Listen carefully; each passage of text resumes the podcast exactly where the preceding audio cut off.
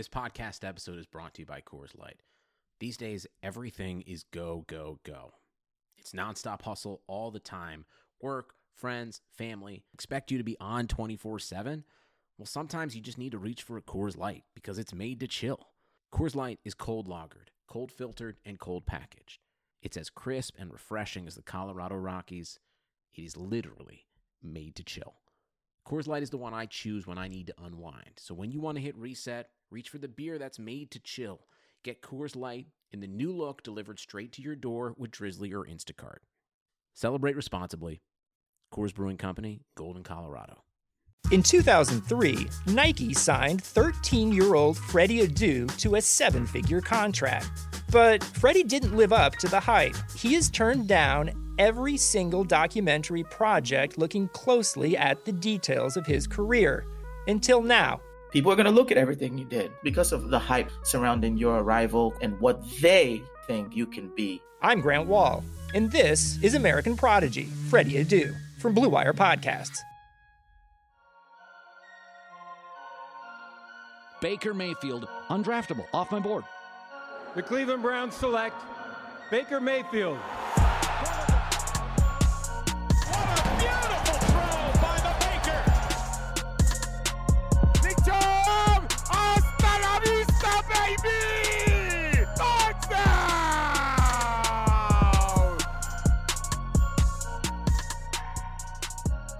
Welcome in, everybody, to the OBR Film Breakdown Podcast. We are going to uh, preview the Tennessee matchup coming up this weekend. Have a great guest coming on here in just a little bit. Excited to share that interview with you guys. Before we do get going, though, I want to talk about our sponsors. Indeed, you've heard me talk about them before, and we're going to continue to do so through the end of the year with the great opportunity that they have.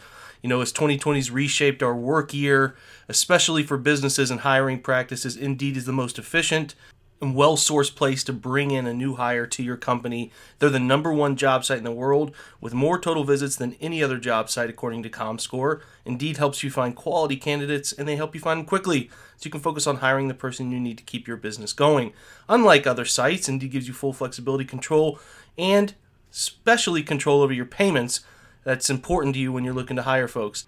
You only pay for what you need you can pause your account at any time and there are no long term contracts. And now, Indeed's new way of matching you with candidates instantly delivers a short list of quality candidates whose resumes on Indeed match your job criteria.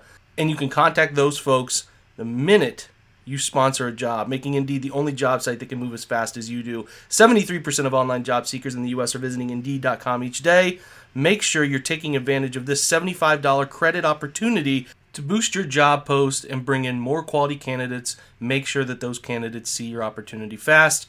Again, that's a free $75 credit at Indeed.com slash BlueWire. Go right now to Indeed.com slash BlueWire, all one word there, B-L-U-E-W-I-R-E. Offer ends December 31st. Terms and conditions do apply. So, listen, we're going to transition into what's going on with Tennessee, where the Browns are ahead of this interesting game. Just a, a, little update on where these two stand all time. The Browns are 35 32 leaders all time in the series, and this dates back to the Houston Oiler days as well. Uh, the last three games have unfortunately gone to Tennessee. Um, 2016, they, they think they won by a couple touchdowns. 2017, during the Browns over 16 season was a 12-9 Titans win, and then last year we all remember the season opener, how ugly that got. The, one of the more fun Browns wins was in 2014, the year that obviously last year the Browns had a competent thing going when they won 29-28 in Tennessee early in the season, where they scored 19 unanswered second half points, came back for that win. Pretty fun game. Um, but yeah, Cleveland leads in the series, but the Titans have won the last three. Let's talk about where the Titans are. They uh, have dealt with some some injury issues. Some some key players have gone on IR recently for them. Um, Jayon Brown was hurt not too long ago, their best linebacker. Uh, Jadeveon Clowney, don't think he'll be back this week. He'll stay on IR, obviously, their best pass rush threat off the edge. And Taylor Lewan, their best offensive lineman, also on IR. Two of their rookies are on the COVID 19 list, uh, designated to return. Kristian Fulton has been on for a while, the LSU corner uh, that they took, I believe, in the second round. And then Darrynton Evans, uh, their running back they took in the third round uh, has been on that list too. Both of those are not there. Adoree Jackson appears to be trending toward out. Um, guys that did not practice yesterday. Uh, Jeffrey Simmons did not practice, and then I believe their Roger Saffold also missed practice for them as well. So they are they're dealing with injuries. I'm not sure if Saffold. I know Adoree Jackson's trending toward being out. He's been out for most of the season. I'm not sure if Saffold will play. Um, I would guess Simmons and Saffold both find a way to play, but uh, we'll we'll keep a close eye on that injury report the rest of the way. Uh, I think it I think it's going to largely impact how how competent Tennessee is in some key positions. But listen, they they find a way to win games. I mean, this team is eight and three. We're going to talk to a, a, a great film source that covers them. They they are one of the more technically sound football teams in the league. They started five and zero, dealt with COVID issues, uh, lost to Pittsburgh, lost a weird game to Cincinnati, just a letdown game that they lost 31-20, uh, where their defense was pretty porous and their offense put up yards but couldn't score when they needed to score in the red zone. So pretty strange. Uh, only other loss was a Tennessee loss, or sorry, a, a loss to the Colts week 10, but they revenged that loss last week, winning 45 26, putting up a ton of points in Indianapolis. So they're feeling good. Well coached football team. Uh, plenty of names that you know Mike Vrabel, his Ohio connections, Arthur Smith, who took over last year's offensive coordinator, who is becoming a hot head coaching candidate name. So keep an eye on him. Um, they did lose Dean Pees. We'll talk again with, with Mike, our, our, our guest, about losing one of their better defensive minded coaches. It looks like Mike Vrabel's doing a majority of the coaching on that side of the ball. But Ryan Tannehill's taking care of it. 2,600 yards on the year, 23 touchdowns, only four interceptions. That's the only. Uh, I think they have one fumble loss. They have five total turnovers on the year, which is just remarkable. I think a 16 to 5 uh, ratio there. Uh, 65% completion percentage, taking care of the rock really well, uh, completing a ton of passes, 217 for 334. Derrick Henry doing Derrick Henry things, 1,257 yards, 12 touchdowns, doing his obvious end of the year, uh, you know, build build up toward the end of the year and close strong. That's what he does, man. That's how he won the rushing title last year. Uh, they rode him in the playoffs. It's going to be a continued theme for Tennessee this season. Uh, we'll, we'll certainly get a dose of him. Uh, it'll be the best run game test the Browns have had this year. They have only faced two top 10 rushers all year, so this will be the preeminent test. And I think the Browns' rush defense statistically is a little misleading. We saw James Robinson have his way last week. We'll see if getting Myles back will help this week. Should be able to see Sione Takitaki, who's one of the Browns' better run game defenders, uh, off of the edge and uh, and that over front linebacker stuff. He'll be back as well. He'll be important uh, for this week. Not a big pass catching threat for Derrick Henry. Only 14 catches for 93 yards. They want to get him more involved in the receiving aspect of the game, the same way the Browns do with Nick Chubb. We'll see if that comes to fruition. Uh, we're going to try to sort this thing by rushing yards. We can't. No big deal. They're they're two wide receiver threats uh, Corey Davis, AJ Brown, uh, both guys who were highly selected. Uh, I think Corey Davis was a first round pick. AJ Brown might have been a second round pick. Let's check this thing out. If I can recall, yeah, he's a second round pick, 51st overall. Both great players. 613 or 619 for Corey Davis, 638 for AJ Brown. Both have only played in nine games this year. Eight touchdowns for AJ Brown. Uh, we know what a bully he is, a mini DK Metcalf those two played together in college at Ole Miss. Corey Davis, a nice speed threat. And uh, otherwise, they, they love their tight ends, Jonnu Smith. They like Anthony Firkser, who's come on this year for them. Both of those guys have nice yardage numbers on the season 338 for Jonnu for seven touchdowns. Firkser has 282. Adam Humphries is their slot guy when they go 11 personnel. Uh, 22 catches, 219, two touchdowns.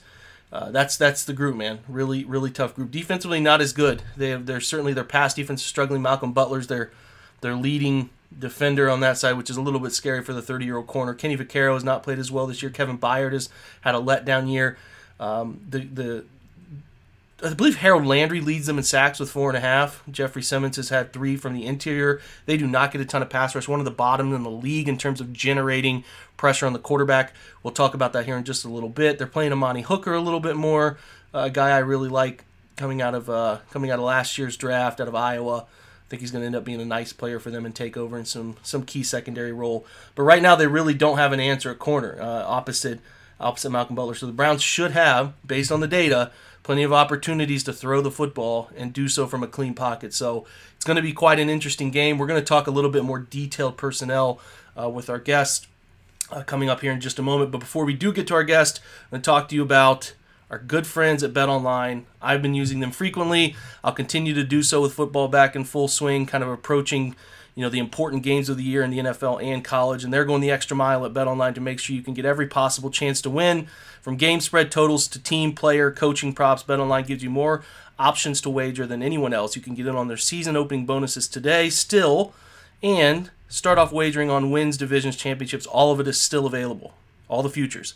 Head to BetOnline today. Take advantage of the great sign up bonuses, and don't forget to use that promo code BlueWire, all one word, at BetOnline.ag. That's BlueWire. Uh, is your your key promo code there. That's BetOnline, your online sportsbook experts. So, switching gears, we're going to go over to our guest, who I think is one of the better guests I've had on this year, who covers this team. Very in depth uh, content here. His name's Mike Herndon. He's an analyst and editor over at BroadwaySportsMedia.com. Does a great job for them. He's at Mike Miracles on Twitter again, and uh, he's a film junkie. He's got good content. He's a very smart guy, sharp guy. This is a great interview, one of my favorites again. So let's get over that interview now. Mike, listen, man, it's new to me, the Browns getting into these sort of primetime showdowns. You're a little bit more accustomed to this stuff. We're sitting at eight and three, both teams, right? It's it's it's an interesting time for Cleveland. I'm interested in the Tennessee perspective. It's been a rocky road to get there. I think there's been some some some bumps early in the season, some injuries that have occurred your way. I'm just curious, sort of the state of, of the Titans heading into this game, and and uh, how you're feeling about them kind of working into the back quarter of the schedule. Yeah, so I mean, the Titans obviously they got off to the five and zero oh start, um, and, and, in the midst of that was the COVID deal, the the breakout that happened here. Um, they had a, a, few guys go out. Of course, they come off of that and immediately wax the Bills. I mean, the, the, that game and the one that they're coming off of right now, the the uh, win against the Colts last week. Those are really the two most complete performances that we've seen from this team this year. It's kind of funny that one came from uh, you know, a team that hadn't practiced but twice in a matter of I think it was two and a half weeks. Um, so it was kind of a, a, surprise performance in that game. But it's it's been a little bit of a up and down season. You know, they they lost the close one to the Steelers, where the Steelers got way out in front of them. The Titans fought back. Uh, ended up missing a field goal at the end that would have tied it. That really, I mean, that that was a very makeable field goal. It wasn't a crazy distance or anything like that. So close game, close loss there worst performance of the year was probably the Bengals. They they kind of laid an egg there in Cincinnati, and then they turned around, uh, beat the Bears, uh, lost to the Colts in a big matchup uh, where that was a back and forth game until the Titans special teams, which has kind of been a a little bit of an Achilles heel for them all year, uh, really imploded. They had a 17 yard punt.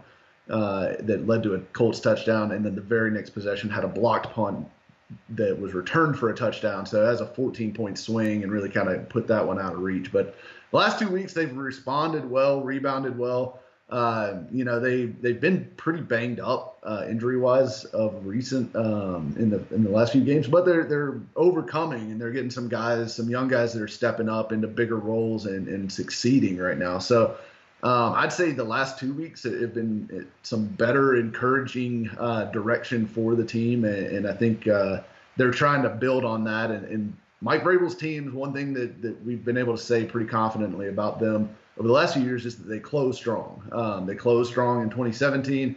They closed strong, or they closed strong in 2018. They closed strong last year. And uh, this year, they're obviously going to be looking to do the same. And if they do, they'll be uh, division champs.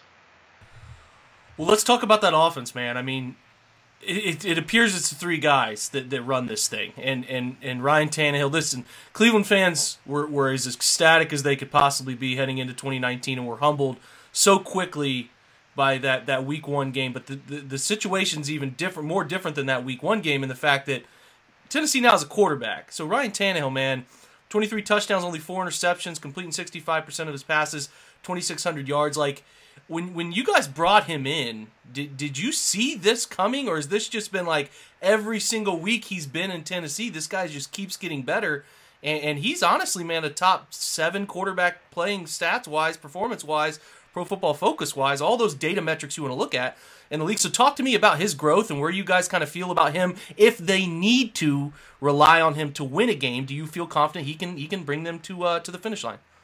Yeah, it's it's a pretty unique situation with Tannehill, right? I mean, you trade a fourth round pick for him, and and really, you know, the at the time it was viewed as all right, they're flipping a fourth round pick because Mariota can never stay healthy, right? The Mariota, one of the biggest knocks on him had always been his injury history and injury issues, and they'd been, they'd played backup quarterbacks for for three or they played backup quarterback for four straight years under Mariota, so clearly they were going to have to play their backup quarterback and they wanted to upgrade that position. They had Blaine Gabbert there before, and that was, you know, Blaine Gabbert's Blaine Gabbert.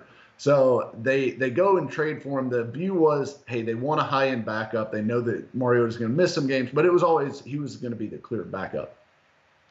Through camp, honestly, Tannehill looked pretty good, and then preseason started, and Tannehill really outplayed Mariota in preseason. But you know, everybody kind of looked at it and said, all right, well, that's preseason. You know, you can only read so much into that, everything like that. So season starts. Mario has the one good game against the Browns, which I mean, he didn't. Frankly, he didn't have to do a whole lot. I mean, he Derrick Henry played really well in that game. The Titans defense played really well in that game. Mariota was more of a passenger than than a driver there.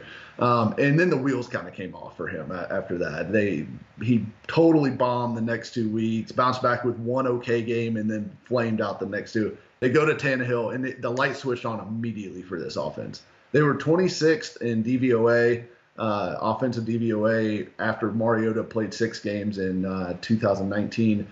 The rest of the way, Tannehill actually had them. If you just isolated weeks seven through 17, they were the number one offense in DVOA last year after Tannehill took over. This year, they're number three. It's it's to the point now. Tannehill's played enough games. It's not a fluke. Um, he was always a talented guy. I, I, thought. I mean, he always had arm strength, accuracy. He's got enough mo- mobility. He's a smart guy, good leader. Does a lot for you. Some of the problems in Miami, he always took he always took too many sacks. Wasn't very good under pressure. Um, you know, kind of the, some of those little details of the quarterback position. That's why his teams always they were always seven and nine, eight and eight. You know, they were they kind of hovered around mediocre. Um, but since he came here, he's got better offensive line protection, better weapons around him. He's got the running game and Derrick Henry, and they're letting him play off of play action. I mean, that that is you know 70% of their passing game is essentially uh, play action. So they are going to allow him to turn around, to turn around, put the ball in Derrick Henry's belly, pull it out, and then fire it to AJ Brown or Corey Davis on crossing routes typically. And that's that's their bread and butter of this offense. Now third downs, you drop him back, he can hurt you. He the Titans are top ten in the NFL in third down conversion percentage, so he's doing some good stuff for them there, keeping the chains moving. But they don't ask him to be Patrick Mahomes. They don't ask him to be you know a superstar quarterback. They ask him to execute the offense, and he's extremely proficient at that. And one thing that he's really improved on, his sack numbers are the lowest they've ever been in his career this year it was something that struggled. He struggled with my in Miami. He struggled with it last year. I think it's been a clear focus of him this past off season. He's looking for places to dump the ball and throw it away when pressure comes. Titans offensive line is very good. Uh, they're not great in, in, pass protection, I don't think, but Tannehill's gotten better at managing the pocket, getting rid of the ball when he needs to, and that's helped him tremendously. I think this year, kind of avoiding big negative plays. Well, I think what Tannehill's doing, where he's getting to the comfort in Arthur Smith's offense, right? Like this is, I think in the end game for the Browns would be that Baker gets to that level of comfort because these two offenses really mirror themselves in terms of the structure of how they want to do things. They want to be a run first team until they can't, and they want to be a, a deceptive early down pass team when they feel like they can take advantage of things. Tannehill is super proficient at that, a plus athlete, can get out and run on boot game stuff and like you said, he has a live arm. He can make the throws, and they do have two very good wide receivers. AJ Brown is a guy who, who if Denzel Ward was playing, is a guy who gives him fits. Those big physical guys, not not people that Denzel typically matches up well with. We'll see how the Browns handle him with maybe a Kevin Johnson or or, or Terrance Mitchell, but.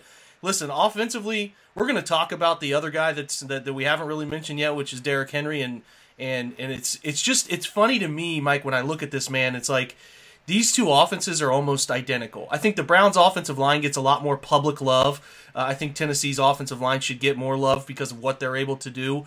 But they're they're so mirrored identical. It's it's it's going to be a fun watch in that regard. So talk to me like like Derrick Henry. We talk in this in, in there's this little fun jab that goes back and forth. It seems like sometimes when somebody neutral puts out the best running back in the league, and Derrick Henry and Nick Chubb, these guys go back and forth. It's fun, man. I think Derrick yeah. Henry's done it longer. He's more proven, and I think he's got the leg up right now. But Nick and, and Kareem are chomping at the heels, so it's like we in Cleveland, let me put it this way: we think that, that Nick Chubb is able to overcome so many obstacles play to play. Like there's only been four instances going into last week where the Browns had had an expected 10 yard gain, but they'd had between the two of their, of their running backs in the backfield had 44 rushes of 10 or more yards. So we see it as the offensive line's very good, but they have two really special running backs who make things happen, make one guy miss, and create things downfield. Derrick Henry's obviously in the same mold. How great has it been, man? And talk to me not just about who he is as a player, but how great has it been to watch him over the last few years just close these seasons so so ridiculously. I mean, listen, I own the guy in my fantasy league and I love it. I'm nervous about this week because I get that torn feeling. But like, just talk talk to us about what he does. I want to see if your answer is pretty similar to how we feel about uh, about Nick Chubb here in Cleveland. Yeah, absolutely, and I and I agree with you. I think Chubb, uh, Henry, and Dalvin Cook really are kind of the the three running backs in the NFL right now. You can you can quibble about the order of those three, uh, but those are the guys to me. And Henry, I think where you where you start most of the time is his his size, right? You know, he's six three, he's two fifty. Uh, you know, he runs really well. Uh, he's he's still got one of the top ten, I think, uh, ball carrier miles per hour uh, in the NFL this season on his 94 yard touchdown against Houston he is um, a physical specimen, but really the I think the most special thing about him is the way he takes care of his body, and, and it is a year-round thing. He it it is one thing to say NFL players work out a lot. Yeah, yes, all NFL players work out a lot. You're not there if you're not you know working working hard in the offseason. But this guy takes it to a different level, and that is really the reason why down the stretch he tends to punish teams. It happens over an NFL season. You're playing 16 games, full contact uh, you know, these guys are suffering multiple car wrecks, you know, a game basically, and then suiting it up the next week. That wear and tear builds on on bodies as the season goes on, and the Titans kind of, you know, and I'm sure you're familiar with it with the Browns too. They like to run that stretch zone play, and they like to get people moving side to side. And as soon as you've got a backside defender or the backside defensive tackle doesn't quite get there, he's a slow, a step slow closing that cutback lane. Derrick Henry's going to stop on a dime, turn it upfield, and he's gone. And those cutback lanes, he's so good at reading them. He's become a, an expert in zone running. And you look at him and you don't think, oh, that's a zone runner. He, he just physically doesn't look like one, but he has become really, really good at reading those uh, bend, bang, bounce reads going through the zone the zone process you know with that outside zone run which is the titans bread and butter they build everything off of that offensively be it play action be it you know the run game, everything is built off of that outside zone, and they you know do some inside zone. They throw in some counter stuff last week too, so they're varied in their run approach. But the outside zone is the basis, and Henry is so good at making you pay if you're slow to the hole. Eh, he just he gets up to speed and he'll run through arm tackles. You just you have to be squared up to him to get him down. He's not he's not going down on first contact. And that's the way I view Chubb too. I mean I think this is going to be a fascinating game. Both teams, both defensive fronts need to bring their hard hats for this one because you're going to be taking a sledgehammer all game long, and you know whoever is able to stop the bleeding the most really is probably going to come away with this one. But yeah, Henry's a special, special dude. Uh, as the season wears on, he doesn't get tired. I mean, he he last year he was taking 30 carries a game down the stretch going into the playoffs, and he ended up with over 400 touches last year never slowed down, never showed any inkling of showing slowing down. Um, and he does he never gets up slow. I mean, the guy's a cyborg. He he, he just he he never seems to have anything bother him physically. It's it's been unbelievable to watch him. Um, and he really kind of has blossomed over the last uh, really under Mike Vrabel since Vrabel took over. Um, he he's turned into a hell of a running back, and it's been fun to watch it's funny. A lot of the things you talk about there, Bing Bang, uh, bounce, course, things, stuff like that. It's all things we write about here. It's fun. It's fun that we mirror in terms of like what you're saying, how you guys view him, the things you're able to write about that guy week to week. It's uh, it's special, and you don't you don't always get that. Not every franchise is able to have that, and it's just kind of ironic hearing that. And it, it's just it's going to be such an interesting game because when you talk about you know you talk about Henry, you talk about Chubb, how these teams are going to stop each other because the defense is, in my opinion, Cleveland's defense is a lot of fool's gold. They've they've been playing from out in front of a lot of people and they've created a lot of turnovers. And I think it's pretty similar with what Tennessee has done. I think Tennessee's created 16 turnovers. Cleveland has created 17. Uh, it's a lot of bend but don't break is what they're trying to do. Browns have a ton of just they just have a ton of average players across the board, guys who don't make anything over the expected level of play very often. Now, they do get back Myles, who's a game changer, and he's been on top of his game. How he comes back from the COVID list, we're, we're kind of eager to see how it's impacted him, or if he had nothing going on and he was just waiting. Uh, and they're down their other only other impact player, Denzel Ward. And Ronnie Harrison was coming into his own. They just lost him too. So it's an even bigger burden for Cleveland now. They do have Olivier Vernon playing really well up front lately. They obviously bring back Myles. The front of the defense is what's best. But the run defense for Cleveland, which ranks in the 10, 11, 12 range, it's not as good as you would think it is because the numbers don't equal to what they're they've been doing lately, and certainly not what they've been dealing with in neutral situations. They get out in front so often that they're able to take advantage of playing in front, making teams throw the football. And it looks like I'm just glancing. I haven't watched a ton of Titans film yet. Passing numbers, metrics are pretty low on the defensive side. I know. I think Adoree Jackson's out. I, I think I'm, I'm not up to date yeah. with some of these things, but like it seems like what happens with Tennessee, they play from in front a lot, like Cleveland does. They they milk the clock, they run the football, they they get out early, they close the football game with the run game, which is a great formula. It's successful modern football. But there's also some holes in the defense. I don't think they pressure the quarterback a ton. I think their pressure rate's one of the lowest in the league, and and that's the only area of optimism for me with the Browns passing game is that Baker's a better quarterback when he has time if he doesn't feel pressure. So here's my opinion, Mike, and you tell me talk about the defense, what's going on with Tennessee. It's it's the turnover battle, and this one's going to be key. The Titans have only turned it over four times all year, unless my eyes are deceiving me, which is maybe five. I think it's five. They're ridiculous. Five, they take yeah. care of the football so well. So if they can keep taking care of the football, play that defense, that's their formula to winning this game by far. So like talk to me about what their defense looks like in neutral situations. Is it a defense you guys feel like you can trust, or is Vrabel and the gang kind of trying to just piece it together as they go? You know, the, this defense has been a roller coaster for for this year. You know, coming back, it looked like they were set up to have a pretty good season. You had a lot of guys that had looked good at the end of last year that were playing good football. Kevin Byard, you know, was one of the best safeties in football coming into this year. Uh, Rashaan Evans, Jayon Brown at inside linebacker were playing well. Obviously, Jayon Brown is hurt now, and he was actually playing pretty good. But Evans and Byard have had really down years for them this year. It, it just looks like they're hesitant, and I think a lot of it. They lost Dean Pees, who was their defensive coordinator uh, during the offseason. They didn't end up replacing him. They chose to kind of. Vrabel is taking more input on the defensive side of the ball. Uh, and outside linebackers coach Shane Bowen is the guy that's actually calling the defense. He's really rel- relatively inexperienced guy, never called plays before uh, at any level. So it they it's been a little bit of a slow burn for the defense. Now I will say the last few games they've started to look a lot better. Uh, I'd say the last four weeks have probably been their best four weeks of, of the season. Um, they they shut down the Bears, which I mean the Bears are, are terrible on offense, but it was a step forward for them to shut shut down a team defensively. Um, and they played okay against the Colts. The special teams kind of did them in there. And then the last two games against the Ravens, and then again the, the return game against the Colts, they played pretty well. So I agree with you. The pressure is probably their biggest Achilles heel now. Um, they have had they've been without Adoree Jackson, who's their top corner all year. Um, he's been he had a knee injury that was suffered I think the Friday before their first game of the season. He went on IR. He came. He tried to come back, re-injured the knee, and has been out ever since. So he is still yet to to suit up in 2020 for them, which is is really tough. I mean, it, they've cycled through several other guys, and the current guy uh, opposite Malcolm Butler is Breon Borders, who is a former undrafted free agent.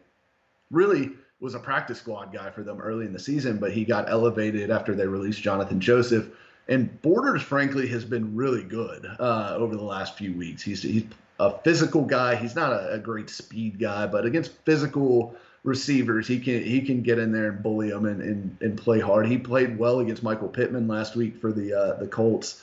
Um, so he's he's he's showing some promise, but up front is, where the issues are. Um, they've got two good defensive tackles. Jeffrey Simmons is is playing borderline all pro level football. Um, he's a really good player, really strong, really just he, he's a beast in the middle of that defense. And then Daquan Jones is is always underrated. Um, he's really a run stuffer. He, he's just a kind of a big heavy body in the middle. Uh, but those two guys are tough. Those two guys, it makes it hard to run in the middle of the Titans defense. And they've actually got a guy right now that's a UDFA rookie uh, named Teair Tart, who is emerging uh, as kind of a difference maker on the inside too. So the defensive tackles are fine. It's on the edge where they're really struggling. Harold Landry's good. Um, he plays with incredible effort. He's got that speed rush. So against slower tackles, tackles that, that can't really get out and you know quickly get to that corner, he's able to beat those kind of guys. But he he's just never developed that secondary move uh, since coming to the NFL. He doesn't have that inside counter really. Uh, so they they do a lot with him. They drop him a lot. He's a really good athlete. He's a good player for them, but he's just not that dynamic pass rusher like a Myles Garrett uh, that can can really devastate a, a, passing game consistently. And then opposite him, it had been Jadeveon Clowney. I don't know that I don't know if he's going to play or not this week. He's currently on IR. They could activate him. He is eligible to be activated, but there's no sign of that happening at this point. So the other guy opposite Landry is going to be either Derrick Roberson or uh, Tuzar Skipper. Um, so some kind of you know the, the Roberson was at UDFA last year. He flashed a little bit. He's an athletic guy. Um, he can get you know into the backfield some from time to time, but he's not a consistent guy either. So they just don't have that consistent edge pressure, um, and they haven't done as good a job. Dean Pees was really able to mask a lot of that last year because they had similar personnel last year, but they had 43 sacks and ranked, I believe, close to the top 10 in the NFL in sacks. So it was a lot of simulated pressure, and they did a better job of disguising blitzes. Um, and they've started to tick back towards that the last few weeks. It's been Kenny Vaccaro. It's been uh, you know David Long, uh, one of the the inside linebackers that's replacing Jayon Brown. It's been uh, Desmond King out of that slot corner spot. They they bring a lot of different guys now, um, trying to just really kind of generate that pressure because they're not getting it from their front four just straight out rushing. Well, it's going to be fascinating because both defenses are pretty accustomed to seeing this similar type of offense, so there could be a little bit of a surprise, and I would I wouldn't feel all that crazy if if we saw a little bit more lower scoring than we're expecting, just because those teams have only been exposed to so much football this year, and when you see a majority of your camp time and your practice time, if you get some one run is against a similar mold of offense, nothing is all that surprising to you. The looks feel the same. So different levels of weaknesses on both defenses, how those offenses exploit them. It's going to probably dictate the outcome of this whole thing. So I'm fascinated by it. Listen, before we go, Mike, last question and the most important. All powder blues from your Titans this week. Where does that rank for you in their uniform combination? So I'd say that's probably it's it's a top three look for me. I, I really like the all whites that they went with last week, uh, and then the light blue tops, navy blue bottoms. It's probably my number one, but this is this is up there. I like when they go into the light blue look. It gives them something different. Nobody else in the league is wearing those colors. Listen, man, the Browns wore the all white for the first time last week, and if they had the all whites against the powder blues, we're talking two of the cleanest looks in the NFL aesthetically very pleasing for the fans too. But they might go with a surprise and rock the brown pants, or they sometimes will go with the orange pants too. They'll surprise you a little bit there. So listen, man, this was fun, Mike. I appreciate it, guys. Find Mike's work. It's on Broadway Media, sportsmedia.com. He's great. All things Titans, not just Titan stuff, but all film. Uh, you know, if you follow me for film study with the Browns, it's always good to follow other teams. You get some great insight. So it's Mike Herndon, and he's at Mike Miracles on Twitter. Mike, really appreciate your time, man. Have fun this weekend. Absolutely, you too. Big thanks to Mike for joining us, and a thank you to everybody for listening as well. Uh, this should be a fun game. Browns win this game, uh, find a way to. They go to nine and three. Certainly secure themselves a really good chance at making the playoffs for the first time in a long time. If they can win one of these next two, they have uh, they have obviously Baltimore in prime time the next week. They can find a way to win one of these two and win the two New York games coming up at the end of the year. They're they're on the path to making the playoffs. These are huge games, national media respect type of games. It'll be a, a leading CBS group, I think, led by Ian Eagle. So we'll keep a close eye on on everything leading up to this game, and and we'll certainly be there to cover it for you after the game. And and one of the more important games in Cleveland Browns history. It's exciting. Uh, you should be excited and pumped for it. We're excited for it too. A reminder that we are doing um, OBR film breakdowns on uh, specific sub- subscriber basis. So if you are a subscriber, you get those YouTube videos with the ability to join live. So we did a Baker Mayfield film room last night. You get the ability to join live, ask questions, have interaction, and get that video multiple days before. We'll put it on public YouTube Friday but you will get an opportunity to have that and have the interaction opportunity that subscribers do. We'll do the Baker Mayfield weekly, and then we'll do a defensive one too. So if you have questions about the defense, we'll get John Stephenson, our guy, involved, and he will uh, he, he breaks it down as well as anybody from a defensive coordinator perspective. So that'll be really fun to uh, to get those rolling too, and a great opportunity for subscribers to have content that is unique to the OBR before anything reaches the public, and especially the opportunity to interact and ask those insider questions that you guys love to ask. So join us at the OBR. We got great deals going on still. We just had a 75% off offer. That offer may come back in the future. We'll see if it does. I hope you can join us. I hope you read all the content that we have up there. Olivier Vernon stuff up this week about his exceptional play. Uh, we have every week a playoff preview, so we, we look at who you should be rooting for for the week. We have our mock draft up every week. It's great stuff. Join us at the OBR. Make sure you like, subscribe, uh, and give us a review on iTunes and Spotify, wherever you get your podcasts. For this podcast specifically, uh, I hope you guys continue to join us on this pod. It's it's you know it's con- going through some changes. I'm always trying to you know get a fresh outlook on things and uh, have good perspectives, and hopefully you're enjoying it as well. So appreciate your uh, your, your your support and uh, appreciate you guys uh, tuning in, listening today, and make sure you stay safe, wear a mask, and uh, have a great week this week. We'll check back Sunday. Till then, go Browns. Sugar Ray Leonard, Roberto Duran, Marvelous Marvin Hagler, and Thomas Hearns. Legends, whose four way rivalry defined one of the greatest eras in boxing history. Relive their decade of dominance in the new Showtime sports documentary, The Kings, a four part series premiering Sunday, June 6th, only on Showtime. Sick of being upsold at gyms? My guy, you're currently a base member. For $90 more, I can upgrade you to our Shred membership. For 130 more, you'll be a Swole member. And for just $300 more, you'll reach Sweat Platinum. At Planet Fitness, you'll get energy without the upsell. Never pushy, always free fitness training and equipment for every workout. It's fitness that fits your budget. Join Planet Fitness for just $1 down and $10 a month. Cancel anytime. Deal ends Friday, May 10th. See Home Club for details.